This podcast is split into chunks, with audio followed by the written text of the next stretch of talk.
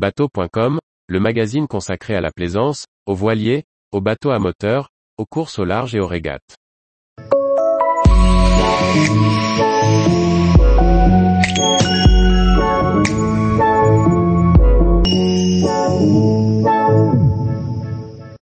Le Gypsy 77, un voilier idéal pour un programme de cabotage.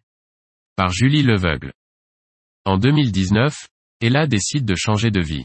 Elle quitte Paris et un travail qui ne lui convient plus, pour s'installer à La Rochelle, à bord d'un Gypsy 77 qu'elle achète presque sur un coup de tête. Elle nous explique ses avantages et comment il a changé ses programmes de navigation. Ella est depuis toujours passionnée de voyage.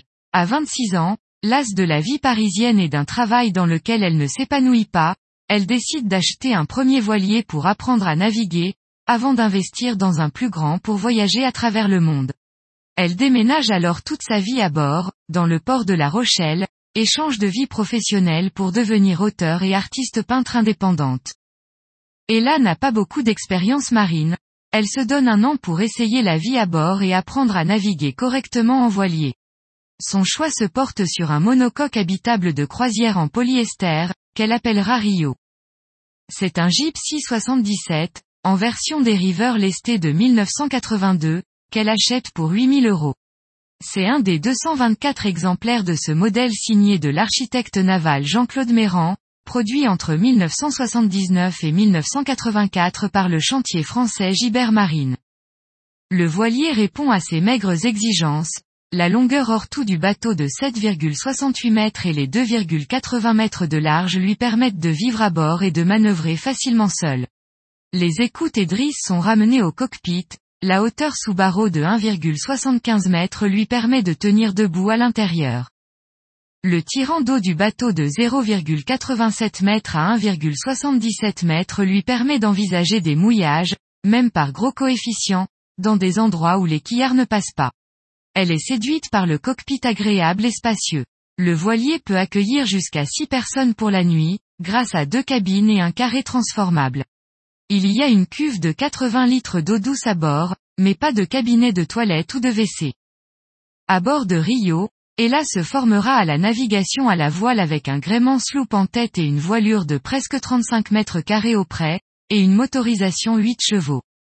L'été suivant, lorsqu'elle se sent prête à passer à un plus grand bateau, elle est déjà trop attachée à son voilier pour s'en séparer. Elle réalise alors quelques aménagements à bord pour envisager de plus grandes traversées. Elle change le parc de batterie, achète un pilote automatique et une nouvelle chaîne d'encre, installe un portique et un panneau solaire de 100 watts pour être autonome plusieurs jours. Elle améliore aussi les espaces intérieurs, en repensant les espaces de rangement, équipés et placards, et en ajoutant deux plans de travail amovibles dans la cuisine. Le voilier, qui bénéficiait déjà d'une bonne habitabilité, est maintenant encore plus confortable et adapté à la vie à bord. On dit du Gypsy 77 qu'il n'est pas adapté à la régate. Si les capacités en navigation d'un Gypsy 77 en version dériveur lesté ne sont pas comparables à celles d'un Gypsy 77 en version quillard, et là nous confie que Rio avance relativement bien à toutes les allures. Il correspond parfaitement au programme de promenade d'Ella, sans ambitions sportives affichées. Après plusieurs discussions avec d'autres propriétaires du même modèle de voilier, elle suggère que le comportement de son voilier en particulier soit plus lié à sa vie à bord, rendu plus lourd par la présence de toutes ses affaires, le navire aurait une meilleure stabilité. Si plusieurs utilisateurs du Gypsy 77 en version dériveur lesté rapportent que la dérive reste régulièrement coincée, cette mésaventure ne lui est pas arrivée. Depuis qu'elle a découvert les joies du cabotage et le confort que lui offre son voilier dans ce programme de navigation, Ella a changé de projet. Elle nous confie, il y a déjà tellement de belles navigations à faire en restant en France, que pour l'instant, la transatlantique n'est plus d'actualité. Il lui reste désormais à ajouter une plateforme de bain pour pallier l'absence de jupe sur son bateau et ainsi profiter des mouillages encore plus confortablement. Tous les jours, retrouvez l'actualité nautique sur le site bateau.com. Et n'oubliez pas de laisser 5 étoiles sur votre logiciel de podcast.